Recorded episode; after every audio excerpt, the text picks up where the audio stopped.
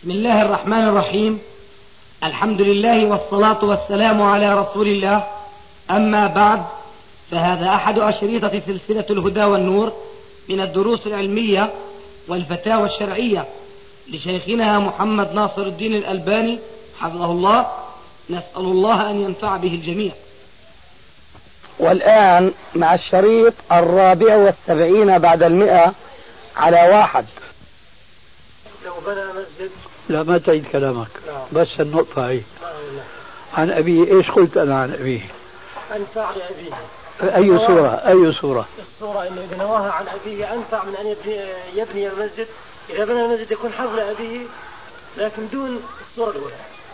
يعني لما يبني بنية أن هذا المسجد عن أبيه يكون أنفع لأبيه. تمام. الآن آه، أيهما أنفع لذاك الشخص؟ أن ينوي عن أبيه أم هكذا؟ سبق الجواب في هذا؟ قلت والعكس بالعكس. أيوه. سمعتها كلمة والعكس بالعكس؟ يعني إذا بنى المسجد لن ينوي لأبيه فهذا أنفع له. وإذا نوى عن أبيه فهو أنفع لأبيه. نعم. شيخنا قرأت القرآن الولد يحجز لوالده المتوفى. يقرأ القرآن. أولا هذا سبق الكلام عنه. نعم. غيره. نعم. بالنسبة شيخ لموضوع الأوقاف والوصايا أي نعم في جمعية إحياء التراث وزعنا منشور يدعو أهل الخير للتبرع لمشروع أسميناه مشروع الصدقة الجارية. كويس وذلك لاستثمار هذه الأموال في دعم المشاريع الخيرية كالصرف على طلبة العلم وبناء المدارس وإلى آخره. وطبعا دعوتنا كانت دعوة الناس للتبرع بالصدقات أموال الزكاة. وأموال الزكاة. السؤال له ش- يعني له شقين. آه، بالنسبة لأموال الزكاة هل يحق لنا أن نستثمرها لصالح الفقراء. هذا تكرار لما سبق بارك الله فيك. أنا أعرف هذا الشيء. طيب إذا إذا ما وراء لك ما وراء. طيب إيه. نأتي إذا لموضوع الصدقات. كيف؟ إذا إذا الزكاة طبعا الآن حسب ما عرفنا يجب أن توزع نقدا للفقير. طيب بالنسبة لموضوع الصدقات. أنا أقترح أيوه. قبل أن ننتقل موضوع الصدقات بالمعنى الأعم نعم. آه لازم يكون عندكم فصل عندكم صندوقين. إيه. من جاءكم بمال الزكاة وضعتموه في صندوق الزكاة. وهذا تسلمونه للمستحقين للزكاة ممن نص عليهم في القرآن الكريم. والصندوق الثاني الصدقات العامة. إذا كان هذا هو الواقع فالحمد لله. والآن تنتقل إلى موضوع الصدقات من عند أوضح لنا. آه، هو يقول ينبغي أن ينشر هذا الفصل الذي أنتم قائمون به عملا أن ينشر حتى يعرف الناس الحكم الشرعي أولا ثم أنهم إذا أعطوا الصدقة يوضع في صندوق الصدقة وإذا أعطي الزكاة وضع في صندوق الزكاة بلا شك يعني في العالم الإسلامي في العالم الإسلامي ما يرضي وما لا يرضي ما يصح وما لا يصح. وفي العالم الإسلامي ما يوافقنا أو من يوافقنا ومن لا يوافقنا. فقد يكون هناك رجل مثلي أنا. لا يرى التطرف بمال الزكاة في المشاريع الخيرية الأخرى العامة. فحينما أعلم أنه في هناك جمعية تجمع الزكوات والصدقات تصرفها صرفا لا أراه أنا مشروعا. حينئذ ماذا أفعل؟ أنكمش على نفسي.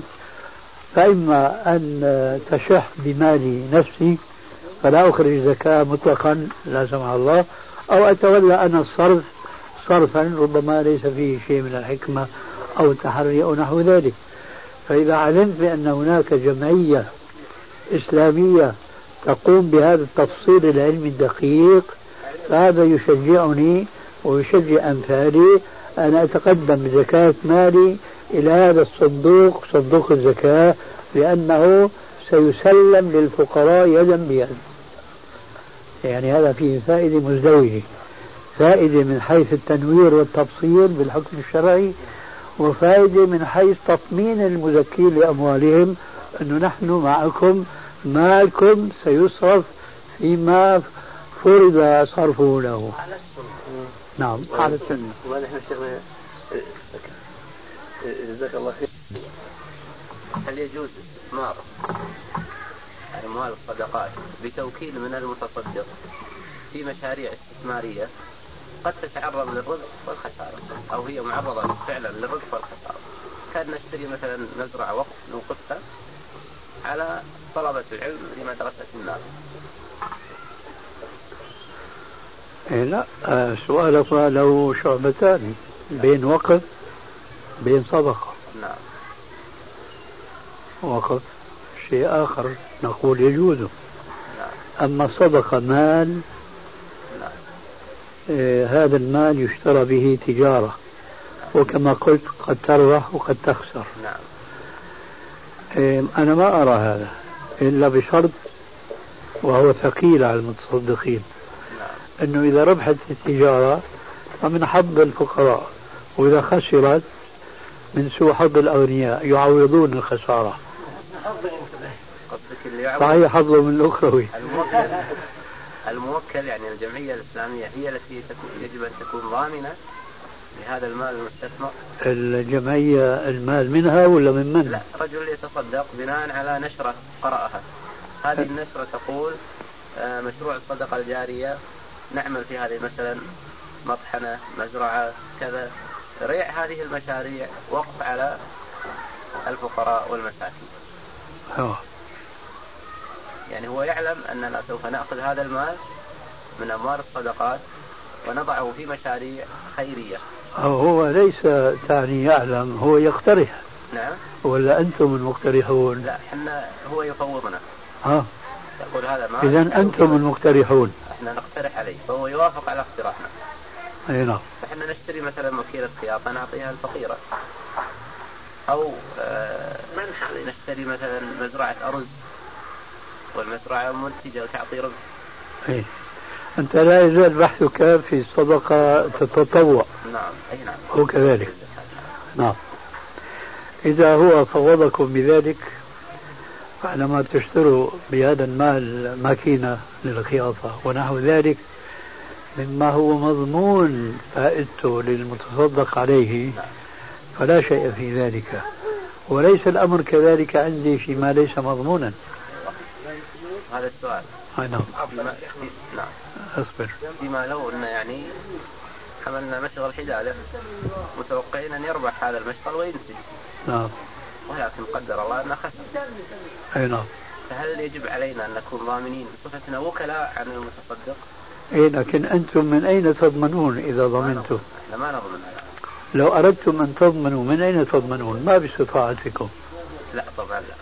آه. إلا من أموالنا الشخصية بصفتنا الشخصية. آه. بدك تطول بالك لأنه نقطة مهمة يا شيخ. معليش يا شيخ. يعني. معليش. اصبر وما صبرك إلا بالله.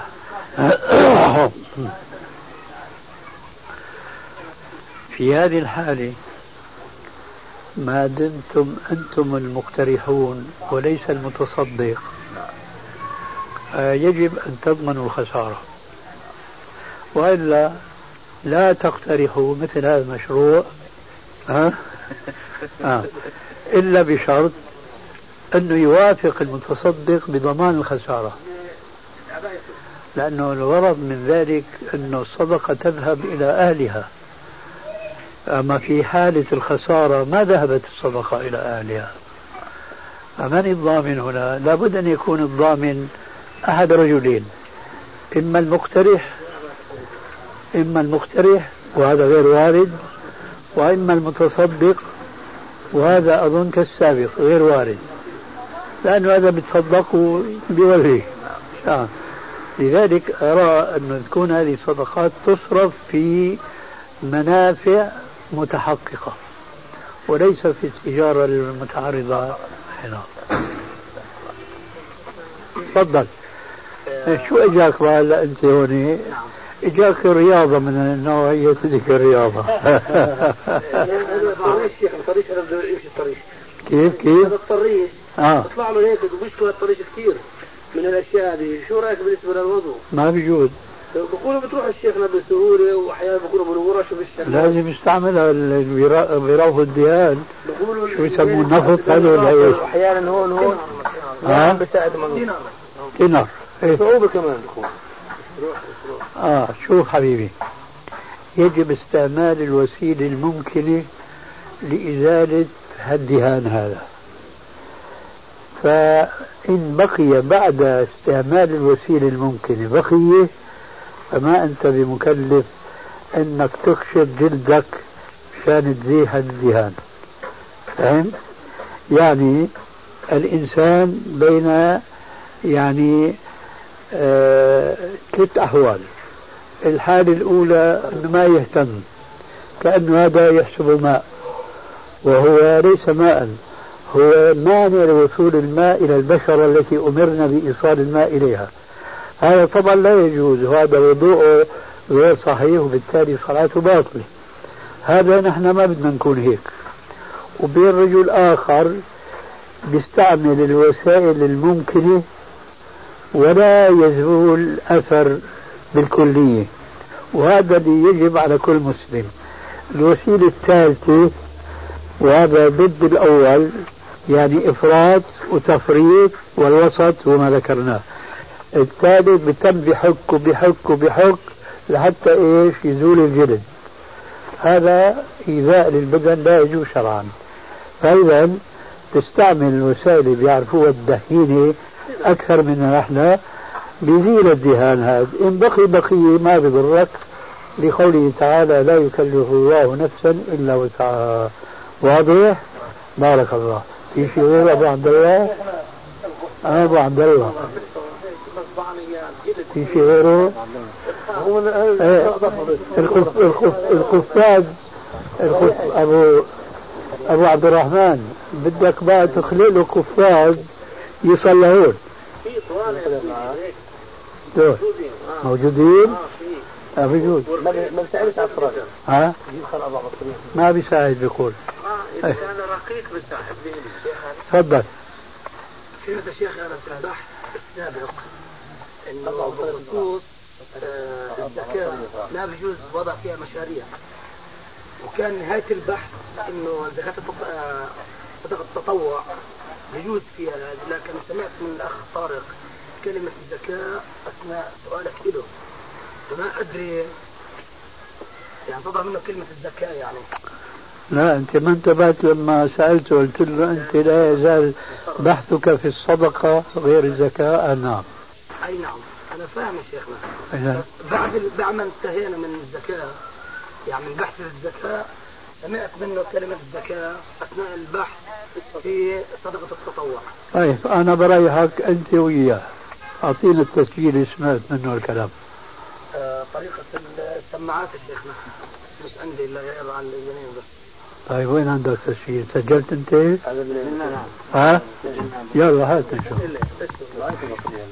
على كل مواضيع مشاكل الحديث بيسألوا بعد أبو يوسف. كان أبو يوسف يسعفنا ويعمل لنا بحث ودراسة يعني حقيقة إتحال والله. يعني هلا والله أنا ما في عندي صلة شخصية مع بعض إخواننا اللي عم يشتغلوا بالحديث هناك. وطبعا أنا بطلع على بعض الرسائل بألفوها وبينشروها. لكن ما في عندي فكرة أن أقول هذا أو ذاك. وهذه الفكرة ما بتتوفر عندي بمجرد أن أطلع على أثر أو أثرين. هاي بدها اختلاط شخصي ونعرف كيف معالجته للأحاديث وفقهه فيها والى اخره أعرف أنه كثير من هؤلاء الشباب الذين يؤلفون أنهم يخطئون كثيرا في الكتابة باللغة العربية. يعني بينصبوا المرفوع وبيرفعوا المنصوب وإلى آخره. فأشعر أنهم ليسوا طلاب علم. درسوا العلم يعني من كل جوانب ضرورية.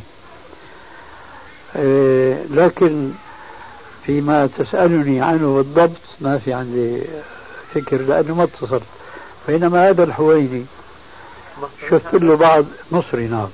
شفت له بعض آثار وهذا بعض نسخ لا تزال بخطه يعني. ثم اجتمعنا هنا وكنا نذهب كل يوم نصلي في صلاة الفجر.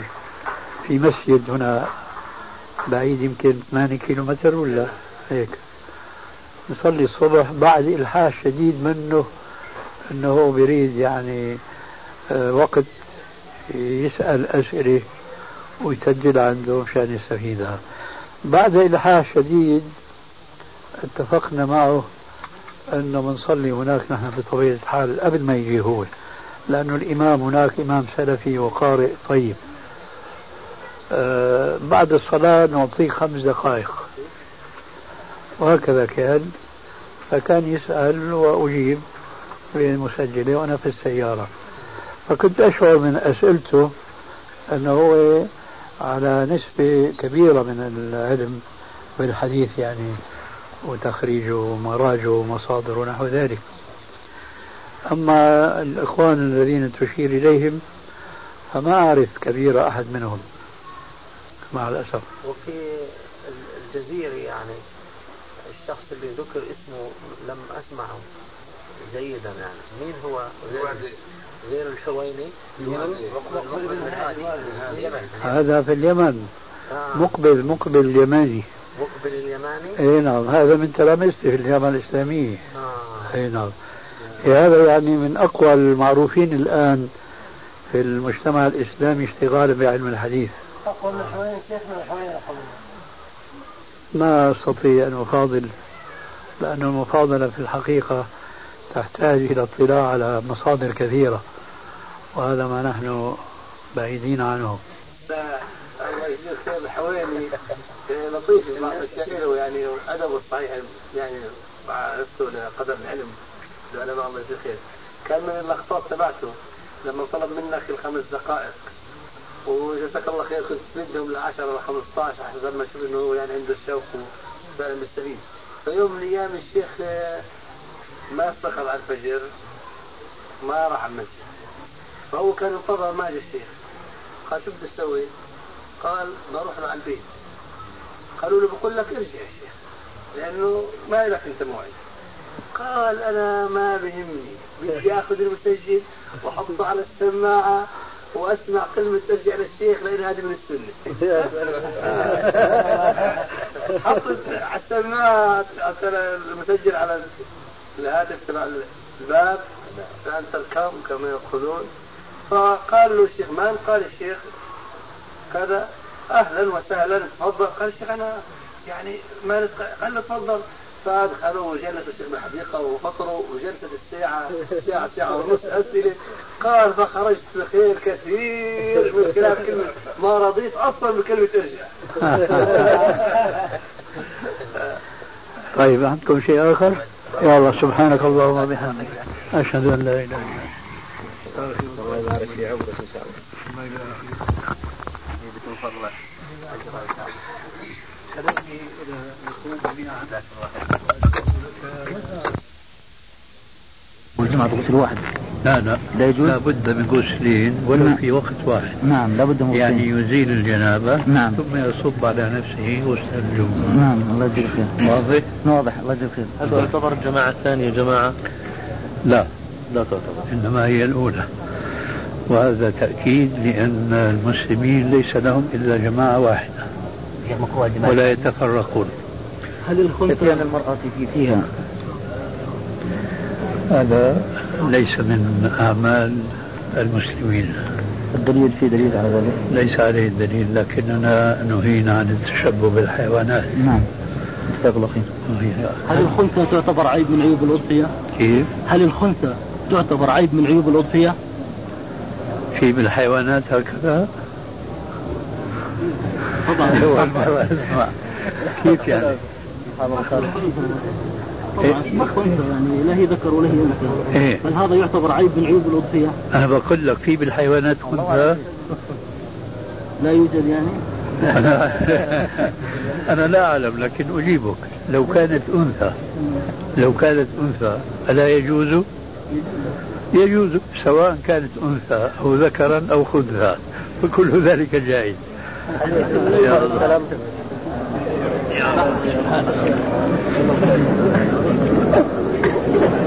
قال السلام عالي داخل المسجد يجوز يا شيخ؟ يسمع من حوله فقط ولا يشوش على من هم بعيدون عنه بارك الله فيك هل البنطال والقميص آه، يعتبر كفر؟ يعني لباس الكفار؟ هو لباس الكفار بلا شك لأن الكفار لا يحرمون وإذا كان الرجل مضطر. إليه الكفار لا يحللون ولا يحرمون. عليكم السلام ورحمة الله نعم. وبركاته. وليس عندهم صلاة. نعم. الذي يصلي وهو لابس بنطلون ضيق نعم. هذا كمان يصلي عاريا. مكشوف العورة. شيخ حديث صلاة الليل والنهار مثنى مثنى. صلاة الليل والنهار مثنى مثنى صحيح. حتى تجوز الاستخارة في الأحكام يعني هناك حكمين اشتبه على الإنسان هل يجوز أن يصلي فيهم الاستخارة؟ يعني يأخذ بالأقوى؟ السلام عليكم. يأخذ بالأقوى يا شيخ؟ آه. يأخذ بالأقوى؟ يعني هناك حكمين اشتبه على إنسان الأقوى تعني دليلا؟ ها ولا يصلي صلاة هذا هو الواجب. هو هذا الواجب. معلوم. في الصيدلية الصيدلية تمنعه أن يلبس اللباس العربي أما ذلك مما يؤكد عليه. لو قلت أنه هو مثلا يعمل في النجارة وعنده آلات ويخشى أن الآلة تسحبه من ذيله كنا ربما نقول أن هذا عذر. أما الصيدلي لو لبس العربي تماما فلا شيء حرج عليه. آه الذي أنت تفصل فيه إذا قام من الصلاة لبس الثوب هذه نوع من الإكليروس. يعني اللي بيتعبد بيصلي بيلبس لباس خاص وفي شؤون حياته له لباس ثاني. هذا لا يوجد في الإسلام. نعم. واضح؟ نعم واضح. السلام عليكم. أهلا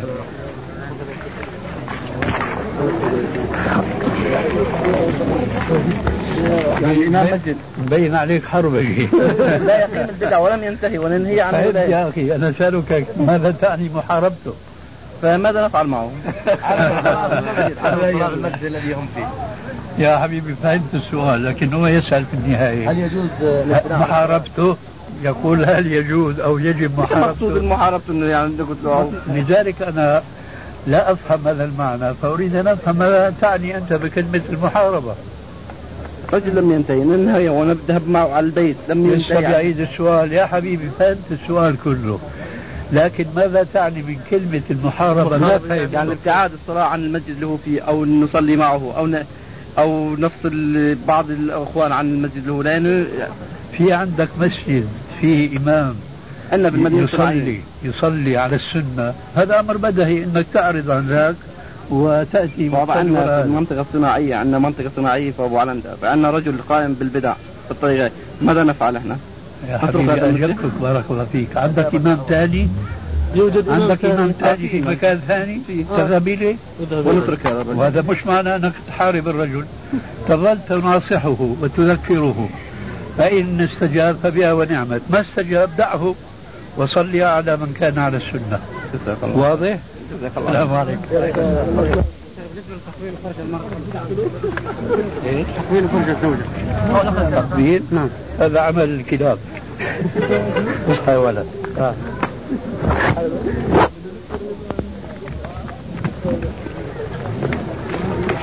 كم تكون؟ بتكون عادية. طبعا عند الصلاة بتصلي. لا لا في الحالة الثانية أسأل في الحالة الثانية اللي ما بتصلي و- وتكفر ولا في أي شيء. ما في شيء. عادي هذه يعني بتحكي مضبوط تحكي و- مضبوط وكل شيء لكن ما تصلي. وما بتصلي ولا شيء. هلا بتصلي وحجت بيت الله. وبيجيها وكأنه فيش رب. استغفر الله قديش يعني. عمرها؟ عمرها حوالي 50 سنة. وبتقوم بالليل تصير تبكي وتطلب من الله إنه يعطيها خشوع وإيمان. يوميا بكى وراح يتنجم. ما أدري والله. نسأل الله. نسأل الله. لا العافية لو سمحت لك. ما في عندي حديث من جواب. أدرك الركوع فقد أدرك ركعة. حديث صحيح؟ أي نعم. أهلا شباب طريق الشباب يعني الرأس يعني أشار الرأس واللحية. عافاه الله.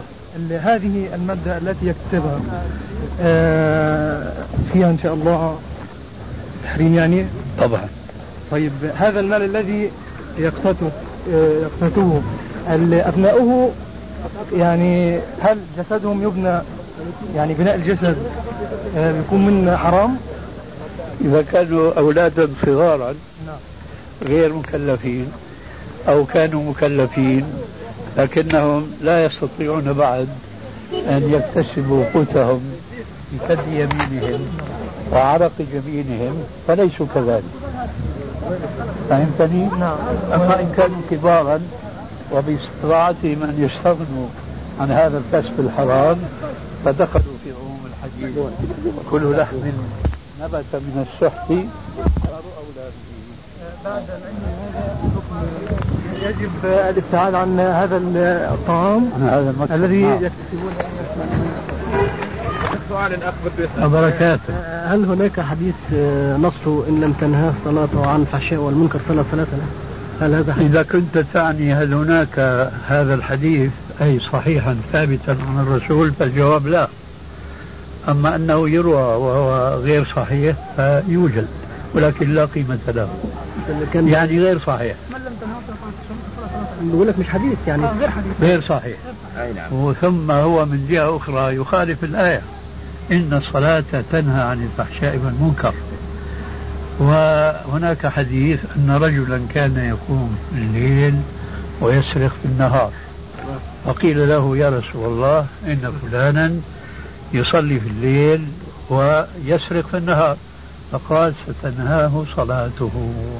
الله أكبر. ولذلك لا يجوز أن نقول من لم تنهه صلاته لابد أن تنهاه لكن نهي الصلاة لصاحبها عن معصية الله عز وجل تختلف نسبة وكثرة وقلة. بمعنى إذا واحد صلاته يعني كإنسان حامل حمل ثقيل لا يصدق متى يلقي هذا الحمل من رقبته. تمام. يعني يصليها على أقل ما يصح. هذا تنهاه صلاته بقدر. لكن الذي يطمئن فيها كما سمعتم أو يخشع فيها والى آخره هذه الصلاة تنهى أكثر من الأولى وهكذا واضح؟ نعم نعم واضح؟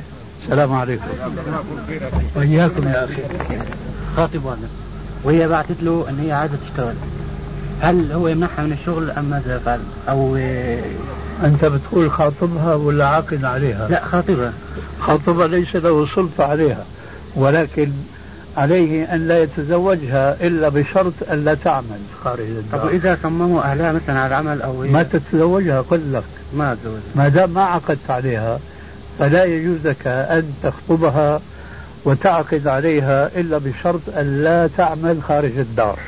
والسلام عليكم. والعمل بشتغل في مطعم عيد عيد سؤالك. نعم. بالنسبة لصلاة الجماعة آه كما قال عبد الله بن سيدنا عبد الله بن مسعود آه وقد رأيتمونا وما تخلف عنها إلا منافق. معلوم النفاق هل نحن وتحكمنا مثلا أعمال بالنسبة للمطاعم هل نستطيع أن نغلق آه كل خمس مرات في اليوم ونذهب إلى الصلاة؟ هيا أخونا وين السيارة خل شوف آه، شيخنا هذا أخونا المريض. شوف سيارة أقول يا خلاص. أي ورانا. هي ورانا في الكف. السيارة هاي. اللي بعديها اللي ورانا أيوة إيش قلت؟ أنا بشتغل في مطعم. آه. وهذا المطعم مش إلي يعني أنا شغيل فيه. أيوه. هل أستطيع أن أذهب إلى الصلاة الجماعة في كل وقت؟ وهذا يعني يؤدي إلى فصل من العمل أو سؤالك خطأ. أنت تقول هل تستطيع؟ كما لو قال لي واحد غيره هذا شيء كبير يعني مثل حكايتي أنا. نعم. هل أستطيع أن أصلي قائما؟ أقول له ما يدريني أنت أدرى بنفسك. فأنت بتقول هل تستطيع أن تصلي كل وقت في المسجد؟ صاحب العمل لا بذلك آه صاحب العمل لا يسمع لكن أنت تستطيع أم لا آه، تستطيع. إذا لما تقول هل أستطيع؟ هذا خطأ في السؤال. يعني. ها أنا عارف أنت ماذا تقصد لكن أنا قبل أن أجيبك عن سؤالك أريد أن أذكرك بأنه ينبغي عليك وعلى غيرك أن يحسن السؤال. أنت ليس سؤالك هل تستطيع أن تصلي لأن الجواب طبعا أنت شاب ما شاء الله في عز شبابك وقوة فتوتك وإلى آخره. فلماذا لا تستطيع؟ أنت تستطيع. لكن السؤال أنا إذا ذهبت إلى الصلاة في كل وقت من الأوقات الخمس أنت ليس سؤالك هل تستطيع أن تصلي لأن الجواب طبعا أنت شاب ما شاء الله في شبابك وقوة فتوتك وإلى آخره. فلماذا لا تستطيع؟ أنت تستطيع. لكن السؤال أنا إذا ذهبت إلى الصلاة في كل وقت من الأوقات الخمسة معلمك يفصلك من عملك. فماذا أفعل؟ أقول لا طاعة لمخلوق في معصية الخالق فلا يجوز لك أن تتخلف عن صلاة الجماعة وقد عرفت ما فيها من الوعيد من هذه الخطبة وغيرها لا يجوز لك أن تتخلف عن صلاة الجماعة بحجة أن معلمك يفصلك عن عملك ورزقك على الله وليس على معلمك. هذا من جهة وجهة أخرى. قال تعالى ومن يتق الله يجعل له مخرجا ويرزقه من حيث لا يحتسب. هل تظن أنك إذا أطعت ربك وصليت الصلوات الخمس في المسجد. ولو ذاك المعلم يعني فصلك من عمله. هل تظن أن ربك سيعاقبك على طاعتك إياه؟ أم إنه يرزقك من حيث لا تحتسب؟ لا شك أن الأمر كذلك. وما أظنك من أولئك الماديين المتهافتين على الدنيا والذين يؤثرون الدنيا على الآخرة تظن لا يا أخي واحد لازم يتخذ الأسباب وربنا عز وجل بعد ذلك إيه بيرزق العباد. نقول نعم لكن ما عند الله لا ينال بالحرام. فحرام عليك وعلى غيرك إطاعة العبد في معصية الرب. وضع لك؟ وضع. طيب. ولكن أنا إذا اشتغلت عن واحد غير مع نفس الشيء؟ لا ما وضح لك الجواب ابدا. لو كان الجواب وضح لك ما تستدرك وتقول ولكن. وضح الجواب. لكن كيف تقول ولكن غيره كذلك؟ وين وين ذهب بقوله ومن يتق الله؟ من يتق الله وين رأت فيها؟ هي لو كان وضح لك الجواب ما قلت هذا الكلام. بارك الله فيك.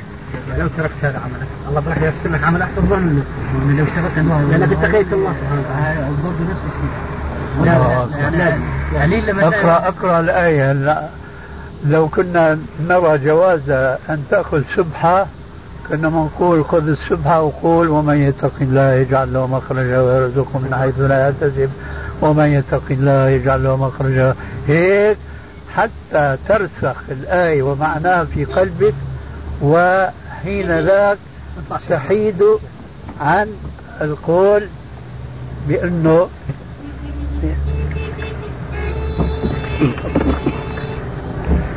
اصبروا علينا يا جماعة شوي.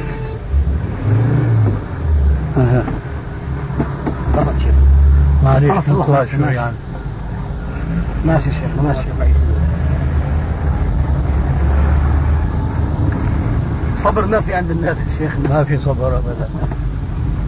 لا بيكون هلا طلعت الاشاره هلا بيبدأ الزمر. اصبروا شوي خذوا نفس. سالته لك سابقا عن المخطوبة. يعني هم يقولون آه، هي تشتغل لغاية انت ما ترجع يعني إحنا نتصرفوا مع بعض. آه نتفق. يعني و... فإذا أنا مثلا رجعت سوف تحدث أشياء غير ذلك. مثلا يسمون مثلا على الشغل أو شيء من ذلك. يعني بيقولوا لكم فهل أنا يعني أكثر الخطوبه ولا يا أخي أنت ما عقدت الله يهديك. أنت ما عقدت باعترافك ما عقدت. إيه اشترط من قل لك هذا الشرط. إن وافقوا فبها ما وافقوا فالله بيغنيك عنها. يعني الله سبحانه وتعالى لا لا ارسم على لا يرسمني على تؤجر تؤجر الله يهديك. ليش يسمعك؟ في ناس قالوا إن أنت خطبت صار لك سنتين حرام عليك لما بعد شو طبيعه عملها ليكون اصبر يا أخي ليكون هذا الرجل لا يفرق بين العقد وبين الخطبه لا العقد العقد كان بالكتاب خلاص صار طيب ما دام ما صارت زوجتك شو بيهم منه من سنتين ولا من خمسة ولا من شهرين ما هي زوجتك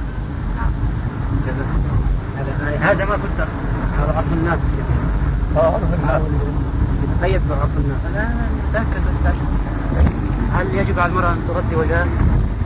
وهل ورد أحاديث؟ يستحب ولا يجب؟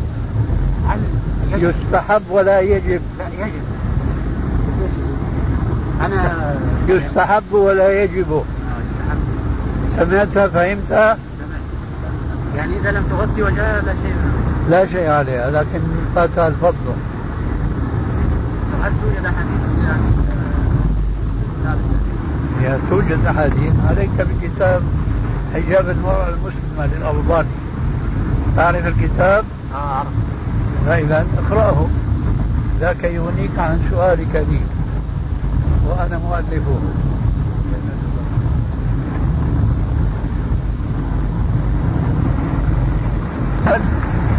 عليك من أول دوام لك عند معلمك؟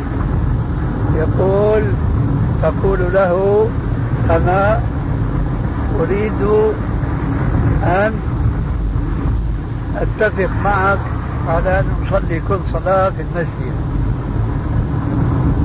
ولو كان الازدحام في طلب الطعام عليك كثيرا. فأول ما أسمع الأذان أذهب إلى المسجد.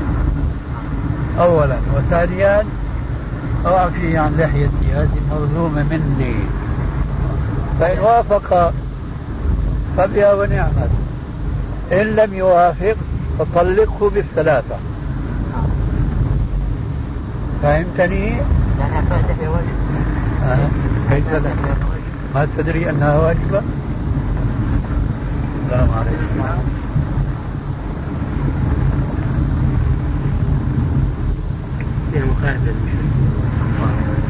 واجبة بأدلة كثيرة أنت عرفت كتاب حجاب المرأة الألباني لكنك ما قرأته لا ما قرأت هذا هو. لو أنك قرأته لعرفت أن إعطاء اللحية فرض فرض على كل مسلم. شيخ نزل هون شيخ يا الله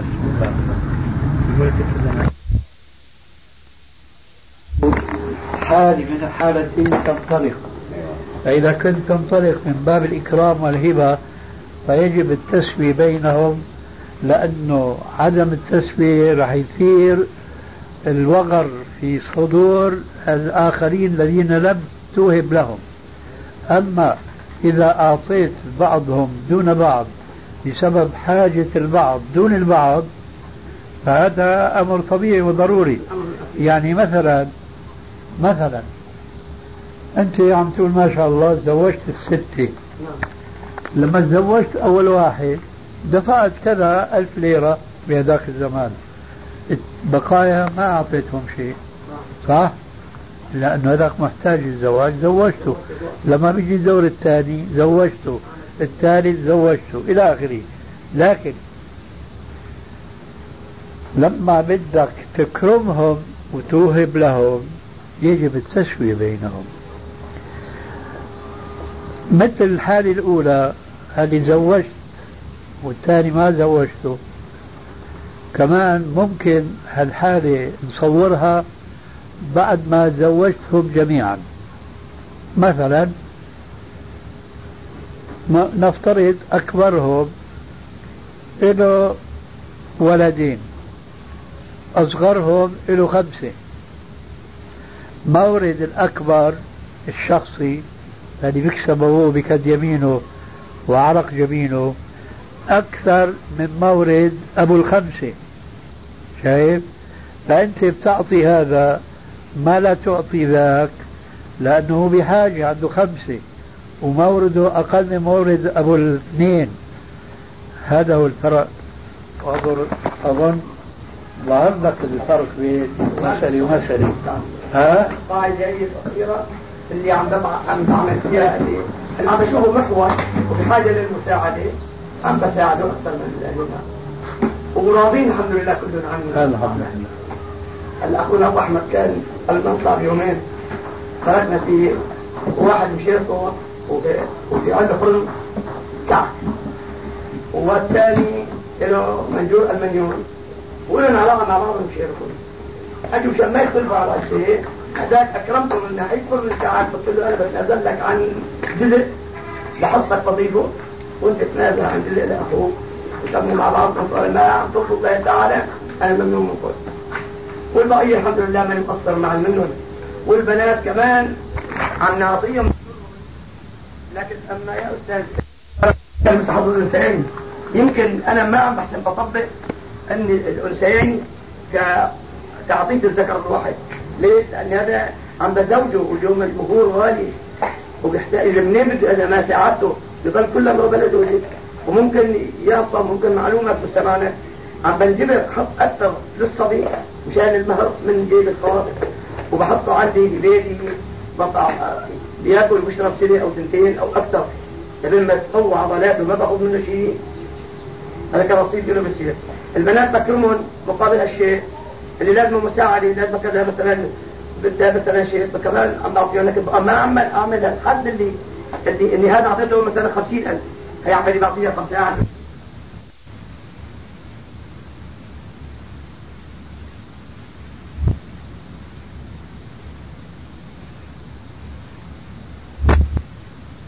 تفصيل لاحق.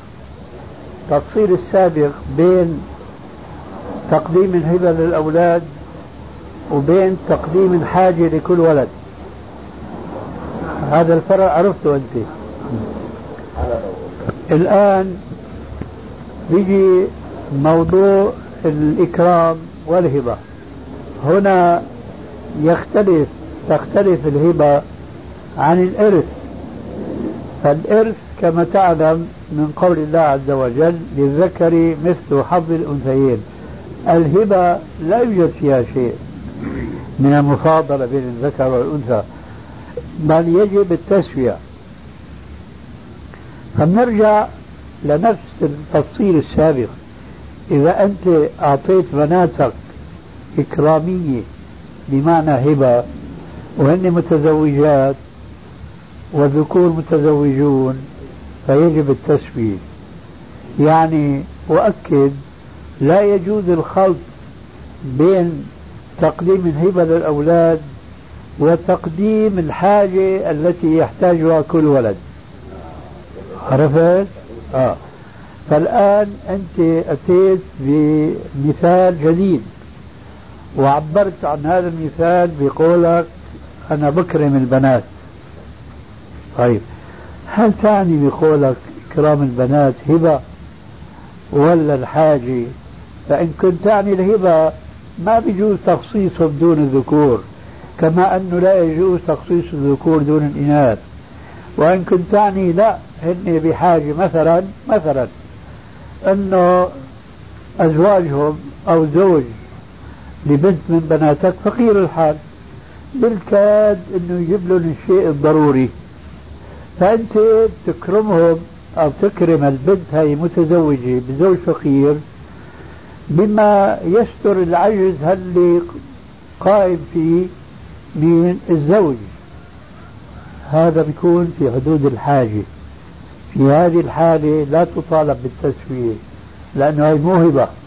أما إن كنت تعني كما هو ظاهر كلمة الإكرام يعني هدية فلازم كل ما أعطيت كبير أو صغير ذكر أو أنثى شيء من باب الهدية والهبة أنه يكونوا كل مثل ما بيقولوا الأتراك. هناك كانوا زمين قدام هبسي بربر.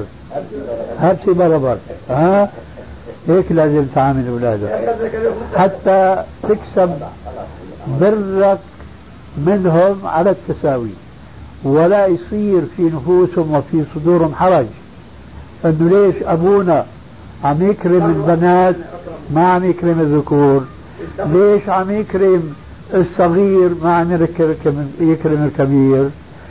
فإن كنت أنت بقى كما يقال صاحب الدار أدرى بما فيها وأهل مكة أدرى بشعابها فأنت تعرف إذا كان في هيك شعور بين الكبير والصغير أو العكس توضح لهم الحكم هذا. أنه إذا كان من باب الهبة فأنا واجب علي أنه أوهب الجميع وأكرم الجميع.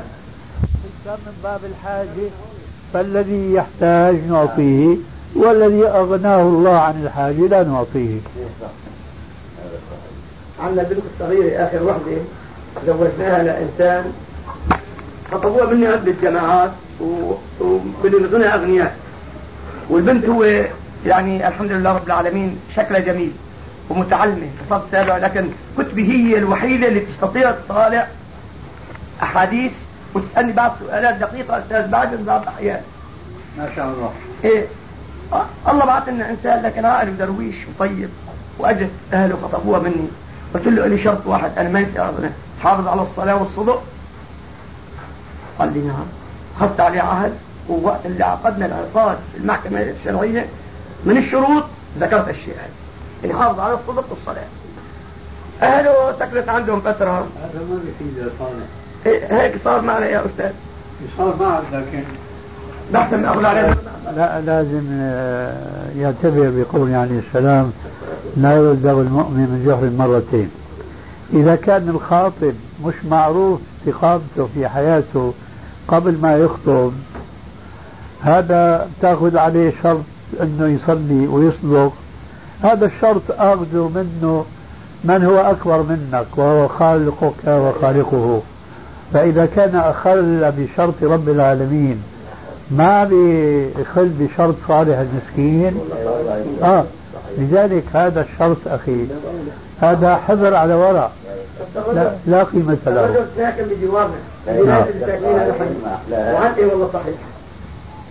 ساكن بجوارنا وعندي اطلاع عليه يصلي ويتقطش مثل ما يقولوا آه. اي نعم وقت اللي اجى قرب لعندي شرط عليه الشروط اجاز عند اللي بعد ما زوجته أهله مثل الضوء على وين المكان. أنا صرت أشتغل في بناء تجاري. عم الدار أعطيت قسم لبنتي بعد جزء من ذهبات أمريكا وقسم الثاني له ما بده يعطيني قلت له بس كل ما صار معك 1000 ليرة أعطيني. وطبعا للدار أهله ما اعطوا استغراض ادوات مطبخ مسائل استغراض بحاجه يعني بحاجه إيه أكرمت البنت حطيت لها غيرات قصدي على 15000 استغراض مروحة وكذا مسائل بيتيه يعني. إيه بحاجه إلى. حطيت لها. عندي الاخت الثانية شفتها مثل الزقرة. قال بابا أنا ما أكرمت بشيء ها. قال له قال له شنو هي؟ قال له هذه. هي قلت لها بحاجه أنت مالك بحاجه هذيك ما لها بحاجة؟ ما هي بحاجه آه. رجال اعطيناها 10000 بتوم الثالثة هلا. نعم. هلا بتوم الثالثة دي نفسها ما حكيت آه. كنا حالنا رحنا لبيتها متزوجة وزوجة حالته المادية منيحة كنا كمان اعطيناها ست سنوات الاف قال والله ما بريد هات اخواتي يدو تحويل مني. لا لا بدك تاخذ. كويس. قال ما اعطيت الا هذوليك بدي اكمل أي زمان مرضت إنك حكيت لك عنها وقتها كمان هي اخر وحده الله يعافينا ويعافيها. الحمد لله ما ما إيه. الحمد لله رب العالمين. يعني الله يعافيك. الحمد لله. ثم نرجو الله تعالى أن يكون وفقنا لاعمال ترضيه لأن الله راضي عنا كويس بس هون واحدة بقى قبل ما تفوتني. تفضل. كأنه يا كأنه مالك مربي أولادك على تحريم أساور الذهب؟ يا أستاذ.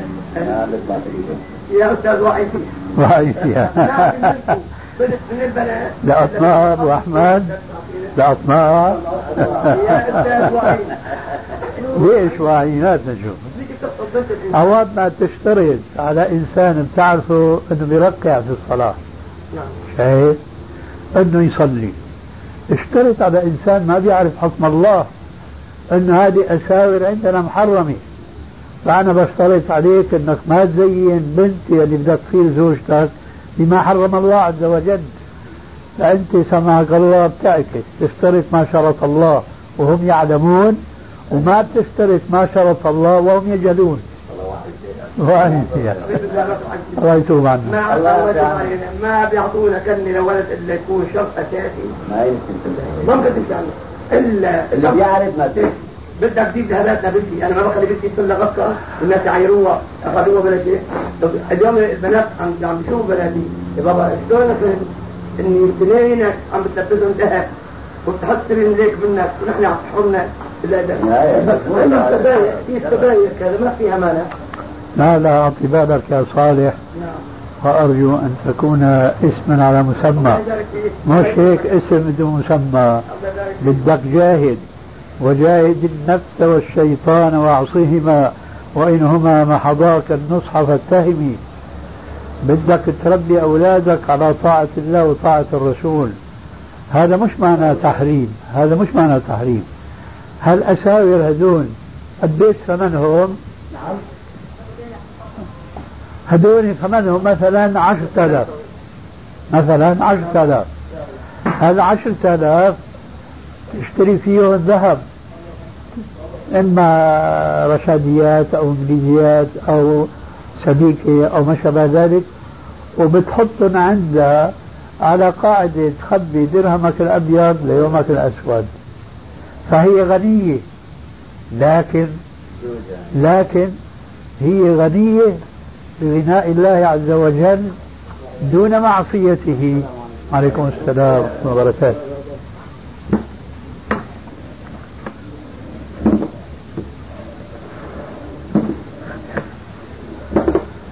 أما تأخذون نحن عن ميسورة حسب ما علمنا يعني. حتى يعني أنت كأب لنا جزاك الله خير. هل اللي بتقدروا عليه بتفعلوه إن شاء الله. الله يبارك فيك. المهم نعم. فنحن ما عم نقول إنه يتموا فقراء. لا المهر اللي بدهم ياخذوه بيحطوه في خزانتهم. ما بياخذوه بإيدهم. مشان يلوحوا هيك بإيدهم في حفل في كذا إلى آخره. ولسان الحال بيقول شوفونا نحن كذا ونحن كذا. من هنا تجي المشكلة. ف... خلي خلي تفضلوا. خلاص هلا بيشتغل الدرس بي- بيبطل الدرس. الدرس؟ الله يجزيكم الخير الله يقوي إيماننا وإيمانكم. آمين. يا رب العالمين. يا أبو ليلى. تفضل يا شيخ ما تتحدى عن كيف كيف هذا خليه كلام هون شيء. آه والله موته فهذا يقول موت خطأ فبمن إيش اللي يترتب عليها؟ وهم أهل الطفل بالنسبة للقتل. ما بيترتب عليه شيء لأنه هو أن والدا قتل ولده عمدا فلا يقتل به. وبالتالي إذا قتله خطأ فلا يدان به.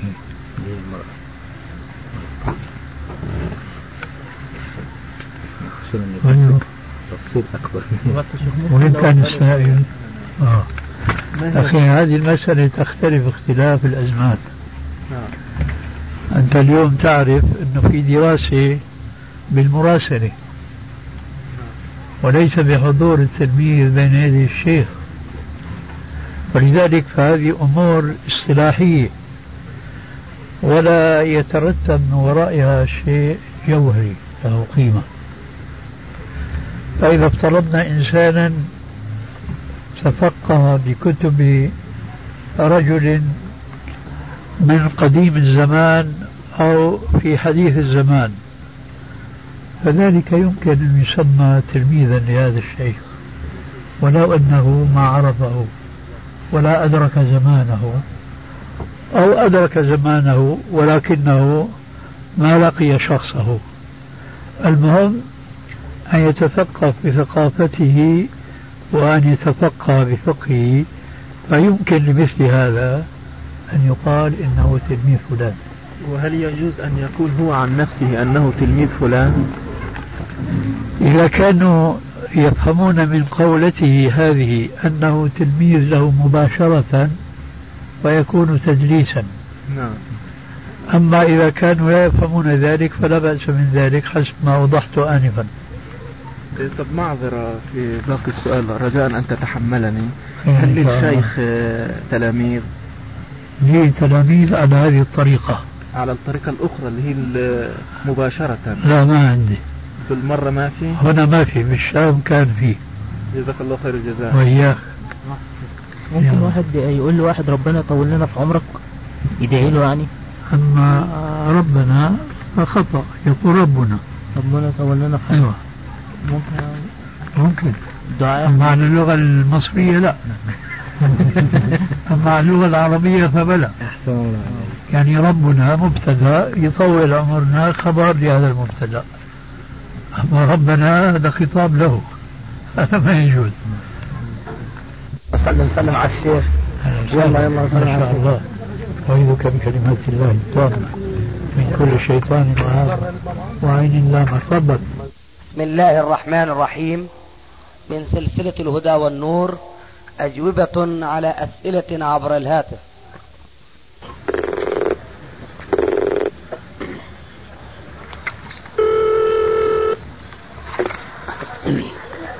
نعم. السلام عليكم ورحمة الله. وعليكم السلام ورحمة الله وبركاته. كيف صحة شيخنا؟ الحمد لله بخير. الله يبارك فيكم. كيفك؟ الله يكرمك يا شيخنا الحمد لله. أهلين بدنا نغلبك في أخونا وفيق بدي أسلم عليك. وبعد السلام بدي أسألك بعض الأسئلة.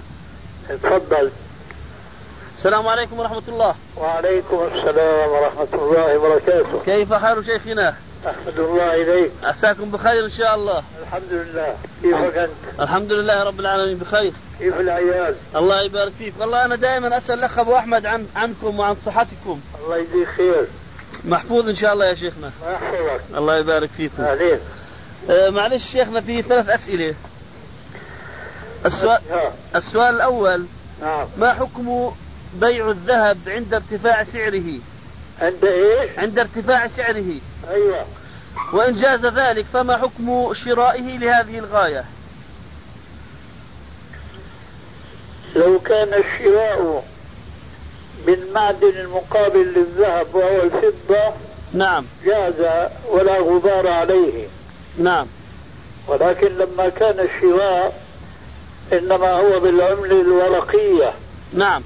وليس بالعملة الورقية نعم. من هنا تأتي المشكلة وتدخل الشبهة قوية. نعم. لأنك كما تعلم العملة الورقية ليس لها قيمة ذاتية. نعم. قيمتها اعتبارية. فاليوم بسعر وبكرة بسعر وطالع ونازلة لا ثبات لها. فمن هالحيثية ما يجوز المتاجرة بالعملات الورقية. وإنما يتصرف الإنسان في حدود الحاجة الملحة. أما أنه يتاجر بها كما يفعل الناس اليوم فهذا لا يجوز شرعا من ناحيتين. وأظن هذا البحث ما هو بالجديد عليك. نعم. الناحية الأولى ما أشرت إليه آنفا لأنك تريد أن تشتري الذهب بالذهب نعم. مع المفاضلة. نعم. وهذا لا يجوز. نعم. ومن الناحية الأخرى كما ترى هي مقامرة ومخاطرة. نعم. إذا بناء بناء على هذا شيخنا فنحن نعلم آه، فتواكم في مسألة التجارة في الأوراق النقدية. هذا لم نحكي فيها. أي نعم. آه، لكن معلش شيخنا يعني بعض إخواننا آه، ربما يعني أفتى بخلاف ذلك. لذلك نريد شيء من التوضيح حتى لأنه الأخ أبو أحمد يسجل هذا الجواب. نريد شيء من التوضيح حول هذه المسألة؟ معلش بارك الله فيكم. لا ما في مجال للتوضيح. نحن تكلمنا فيها أكثر من مرة. نعم. وإنما هذا الس- السؤال وجوابه. طيب خير إن شاء الله. الله يجعله أما السؤال الأخير شيخنا. نعم. آه، محمد بن عجلان عن سعيد المقبري عن أبي هريرة. هل عليه التحفظ كما يظهر من ترجمته في الميزان؟ نعم لكن هذا التحفظ منوط بما إذا ظهر في الجو شيء من الوهم أما الأصل فتسليك حديثه وتقويته في مرتبة الحسن. بارك الله فيكم يا شيخنا. وفيك يا أخي. جزاكم الله خير. السلام عليكم. وعليكم السلام ورحمة الله وبركاته. السلام عليكم.